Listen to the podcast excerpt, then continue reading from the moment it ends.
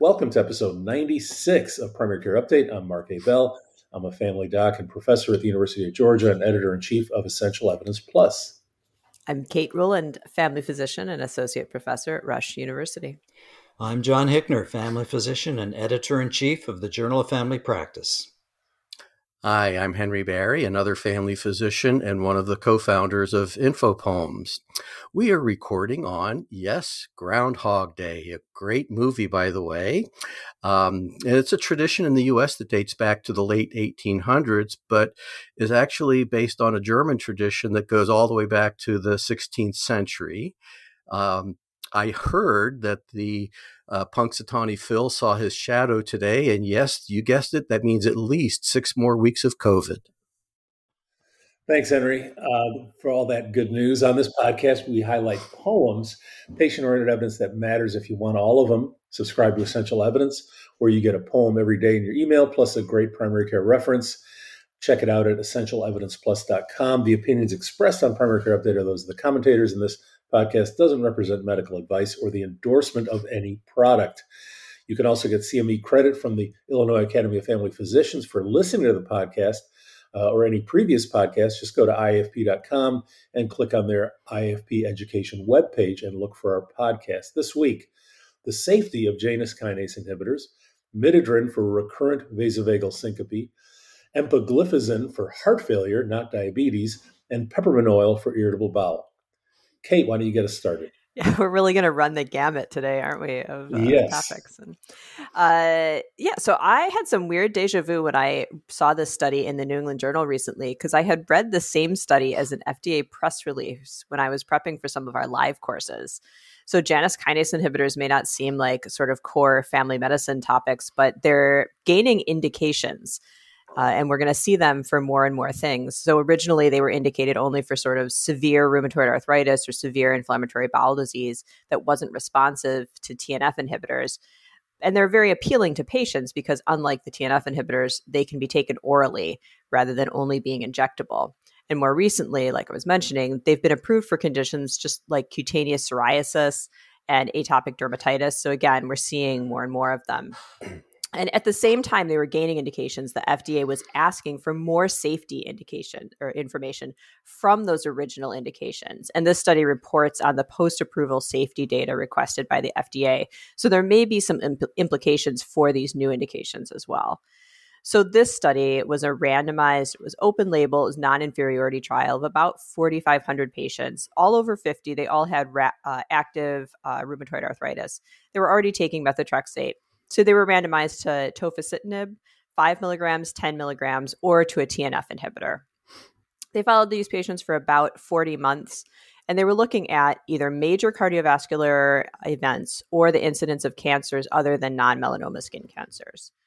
So, first off, they did an interim safety analysis and they found that there was a higher incidence of both pulmonary embolism and mortality in patients who were on that 10 milligram dose. And so they actually discontinued that arm of the trial early and converted all of those patients to a 5 milligram dose. So, the 10 milligram dose isn't available, so I'm not going to say a lot more about it. The final intention to treat analysis found an increased risk of both MACEs and non melanoma skin cancers in patients taking the Janus kinase inhibitors. And the, the higher dose conferred more risk, as I, as I mentioned. They calculated a number needed to treat to harm of about 113 over five years for one additional MACE at that five milligram dose. And the number needed to treat to harm for over five years for one additional cancer was 55, also at the five milligram dose. Other adverse effects that were more common in the tofacitinib group were uh, herpes infections as well as other opportunistic infections. The bottom line here is that, again, they may have their place in the treatment of immune mediated conditions, but the benefits have to be mediated against what uh, do appear to be an increase in cardiovascular, cardiovascular, neoplastic, and infectious risks. And it's important to remember that this was a trial that was comparing them to the TNF inhibitors, which in and of themselves appear to have an increase in in both neoplastic and infectious risk. So, uh, Henry, what do you think about these Janus kinase inhibitors? Oh, yeah, yeah, yeah, yeah, yeah. So this all seems pretty complicated. Uh, I think we talked a while back about the name that uh, these were originally called JAK, J A K, for just another kinase, because when they did the studies, they found a whole boatload of them. And uh, the the Janus kinase um, got the name after the Roman god, the two headed god of beginnings and endings, and sort of reflecting our dual nature, the duality of humans. Well, the the the, the molecule itself has two nearly identical uh, uh, components. Uh, one which actually expresses kinase activity, and the other one that downregulates its, uh, itself. So it has that that really neat component to it. So this duality is reflected in exactly what you were just presenting. By the way, that there are some potential benefits and some potential harms, and to me, this uh, is the perfect place for shared decision making. And if primary care clinicians are going to be involved in prescribing this, we're going to need to have good tools to be able to communicate effectively these uh, benefits and harms to our patients. John. Hey, John, what do you think? Well put, Henry. Not not much to add to that, but this seems typical of newer drugs where we first hear about the positive effects and it takes some time then and some surveillance to figure out what the downside is. So this is not atypical that we're now finding out about the downside of some of these newer biological agents. Yeah, good for the FDA for uh, continuing to push for this data. Uh, very often, a drug is approved, and they, with the proviso that they have post-marketing, uh, you know, research done, and the drug companies never do it. There really aren't any teeth in that. So, uh, at least we do have some of this data. But yeah, marketing, the marketers will always want you to expand the potential market for a drug and to, to you know, sort of less and less severe conditions. And we have to be cautious of that. Henry, tell us about your quiz today. My quiz asks the question which of the following statements about deprescribing is true? A, the existing research is robust and of high quality. B, few resources exist to guide clinicians and patients in the di- deprescribing process. C, symptom relapse or medication resumption is common. D, adverse events are infrequent. Stay tuned. We will stay tuned, but we're also going to stay tuned for your poem, which is coming up next. I picked this one because I am a vagal responder myself. And I remember back in medical school, first year, I fainted watching a delivery. Um, and it was a film of a delivery. So it wasn't even the real thing. so this was a, a study uh, by Sheldon and colleagues published in October in the Annals of Internal Medicine, and it asks the question, can midodrine decrease recurrent episodes of vasovagal syncope? They enrolled just over 130 adults who had vagal, vasovagal uh, syncope. They had to have at least uh, two faints in the previous year. And it turns out the median was six. So these were people who were truly sensitive and they couldn't have any other known cause of syncope like aortic stenosis or orthostatic hypotension and they were randomized to receive either three times a day placebo or midodrine five milligrams. And they were taken during daylight hours. And then they escalated the dose if it was tolerated up to 10 milligrams three times a day. The participants were relatively young, under 35, and were evenly split male and female. So this kind of reinforces that this is probably not your simple orthostatic hypotension that's much more common in the elderly. After a year, just under 60% of the active treatment group were syncope free, compared with about 39% in the placebo group. So that translates into a number needed to treat of about five. Now, this got kind of interesting because they did a subset analysis, and for all of the participants who had at least one um, syncopal episode during that study period, the rates were the same, about three and a half episodes per year. Now, I did a little bit more snooping into the paper. I did not author, I was not the author of this poem. Um, our friend um, Allen Shaughnessy was. And what they found was that there's a figure in there that it looks like the effects are apparent uh, within the first one to two months and fully apparent uh, by four to six months. And then there was just a recent systematic review in Europace that identified seven studies that all had similar results. It's relatively cheap, 30 to $70 a month at goodrx.com, and fairly well tolerated. Most of the side effects are paresthesias and, and the like, and occurring in less than 20% of the individuals. So it either works or it doesn't. Um, it may be worth a trial, although, frankly, given the high rate of response in the placebo, I would encourage you to enroll your patients into a clinical trial. Mark. Yeah, or give them that placebo. But yeah, I think it's it's a nice one for a trial because if it works, it works. If it doesn't work, just stop it. If they keep having syncopal episodes, no reason to continue it. Kate?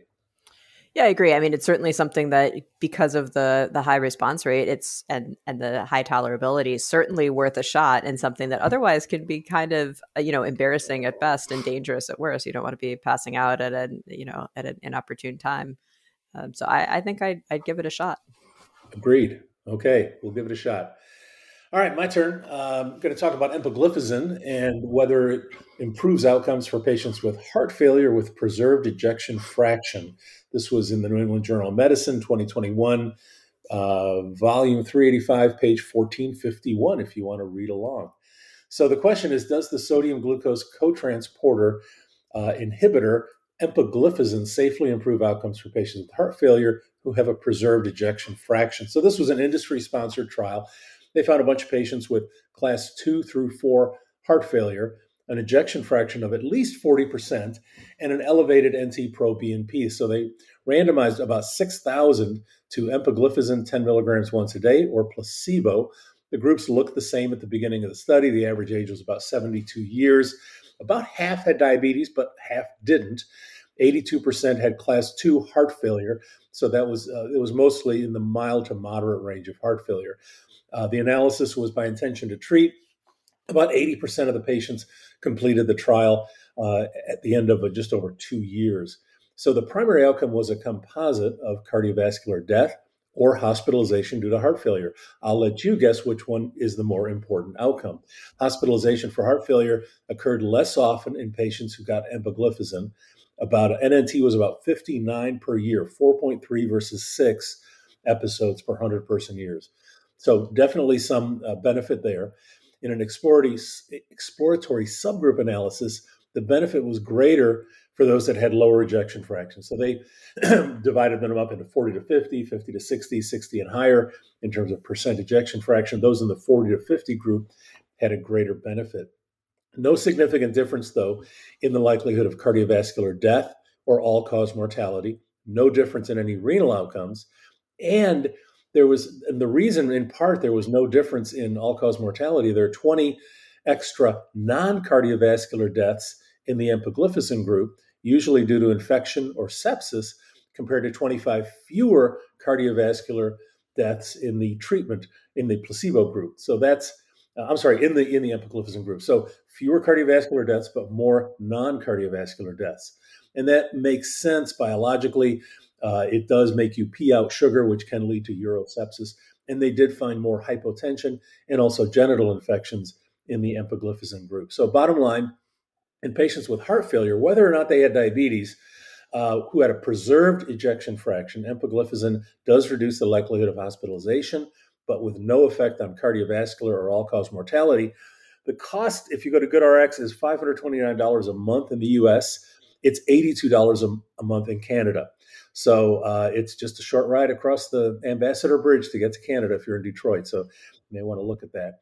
In the U.S., the drug is, you know, based on that amount, wildly non-cost effective. It would cost over $350,000 to prevent one hospitalization.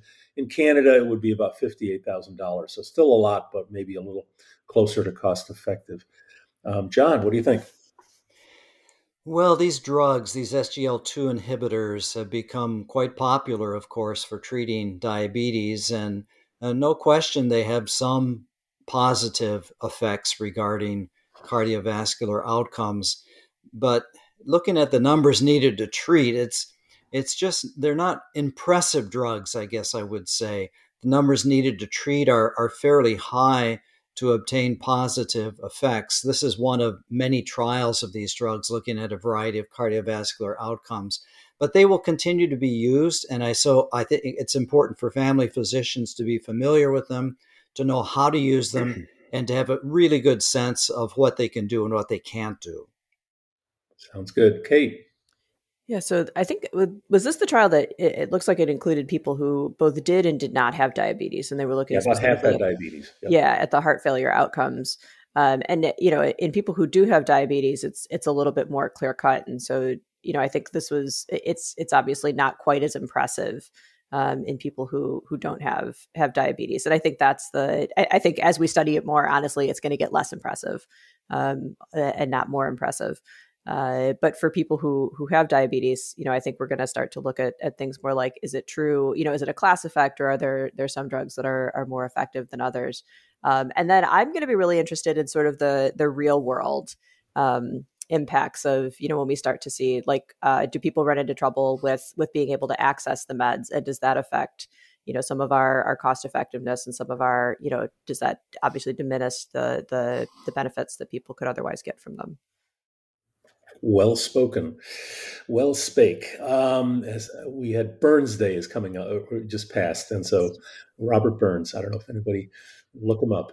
Um, and we, we get together with friends and read poem, read Robert Burns poems and drink scotch. And um, the the highest praise is to say "well spake." Uh, total non sequitur. John, tell us about peppermint oil. Let's shift topics here. Yes, I have been studying essential oils for the past year in preparation for our in in person talks this year for our conferences. So I have a, a long list of essential oil uh, topics, and one of them is, in fact, IBS and essential oils. And peppermint oil would be considered one of the essential oils, which is perhaps a little bit more mainstream than the other essential oils. But at any rate, in this particular study, the investigators were checking to see if peppermint oil can be effective in alleviating symptoms in people with moderate to severe irritable bowel syndrome. Now, this was a good double blind randomized trial. The authors randomized 133 adults with moderate to severe IBS, and they used a a good research tool, the IBS severity scoring system. And so they randomized these patients to receive either three times a day 180 milligrams of enteric coated capsules or placebos, and they studied symptoms at the end of six weeks. Now, unfortunately, the study had a large dropout rate.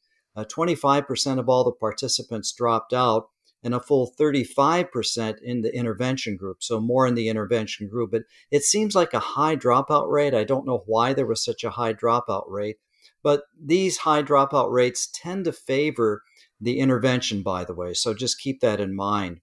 Now, both groups did show improvement in their IBS scores. The mean improvement was a bit better for placebo compared to peppermint oil, but there was no statistically significant difference.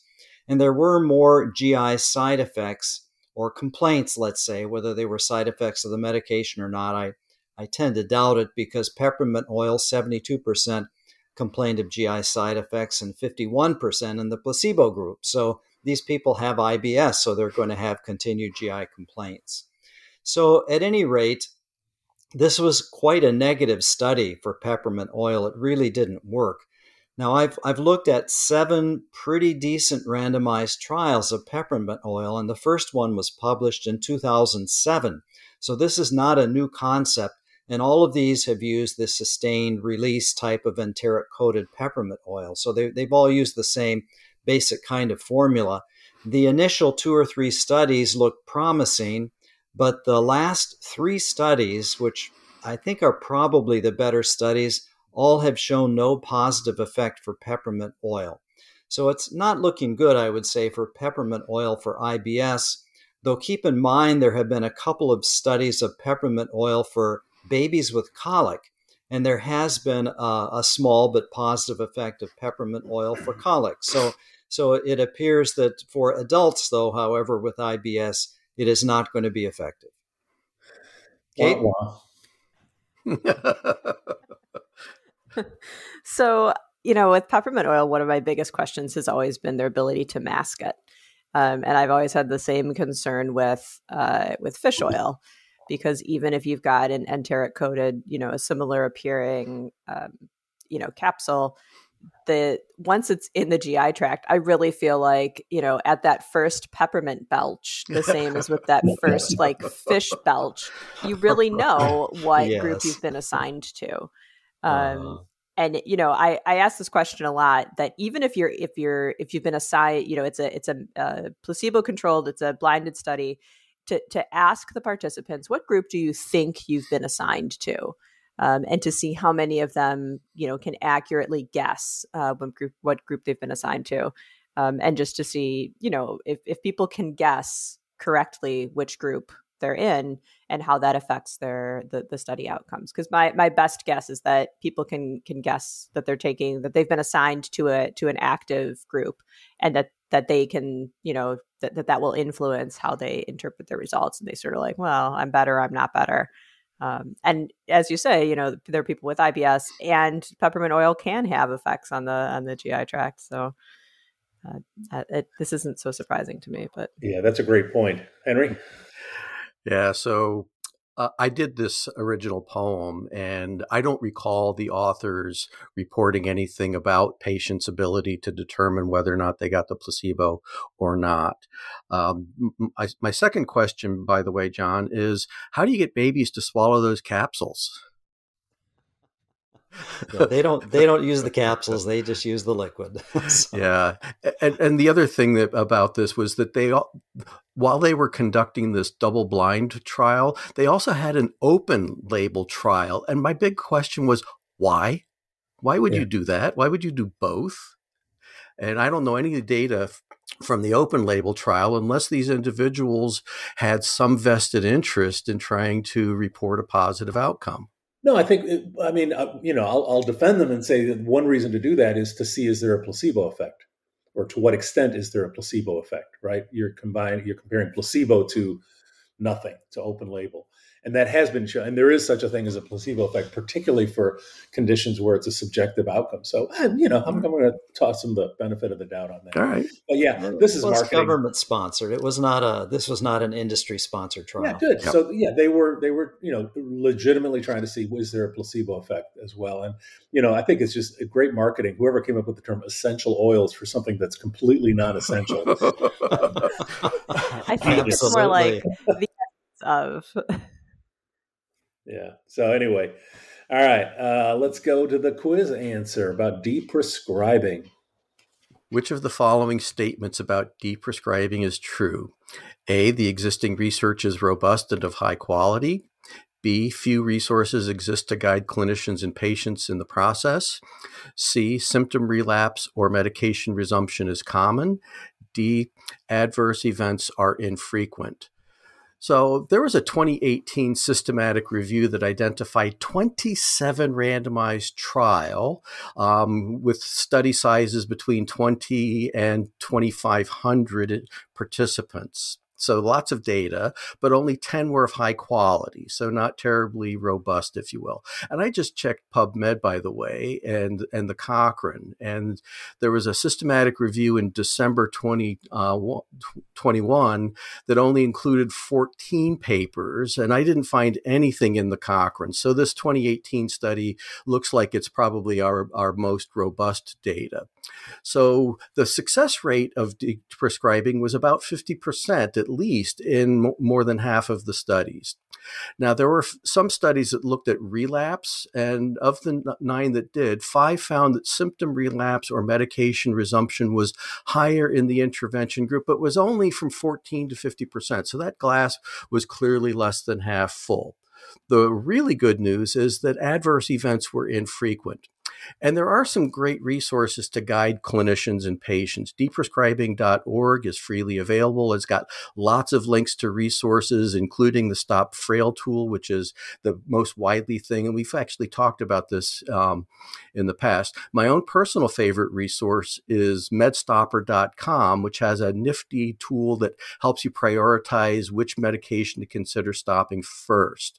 And additionally, if you go to YouTube and enter MedStopper, these um, uh, this team actually created a really catchy music video that's a riff on the Beatles' Day Tripper. So the correct answer is D. Adverse events are infrequent.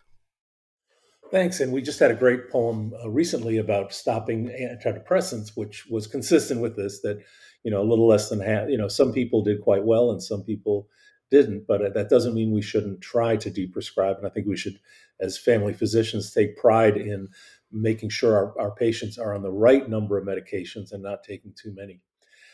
Thanks, everybody, for listening to us here at Primary Care Update. Thank you, Kate, John, and Henry. Here's the URL for getting CME credit, IAFP.com. Click on their IAFP education webpage. The IFP is accredited by the ACCME to provide CME for physicians. They designate this podcast for one half Category 1 AMA credit. They adhere to the conflict of interest policy, the ACCME and the AMA. You can read the complete disclosure on their website. We hope you enjoyed today's discussion. Please tell your friends, rate us on iTunes, share us on social media. We'll talk to you soon with more primary care updates. She was a med stopper. yes. One way ticket. Yeah. I'm leaving that in.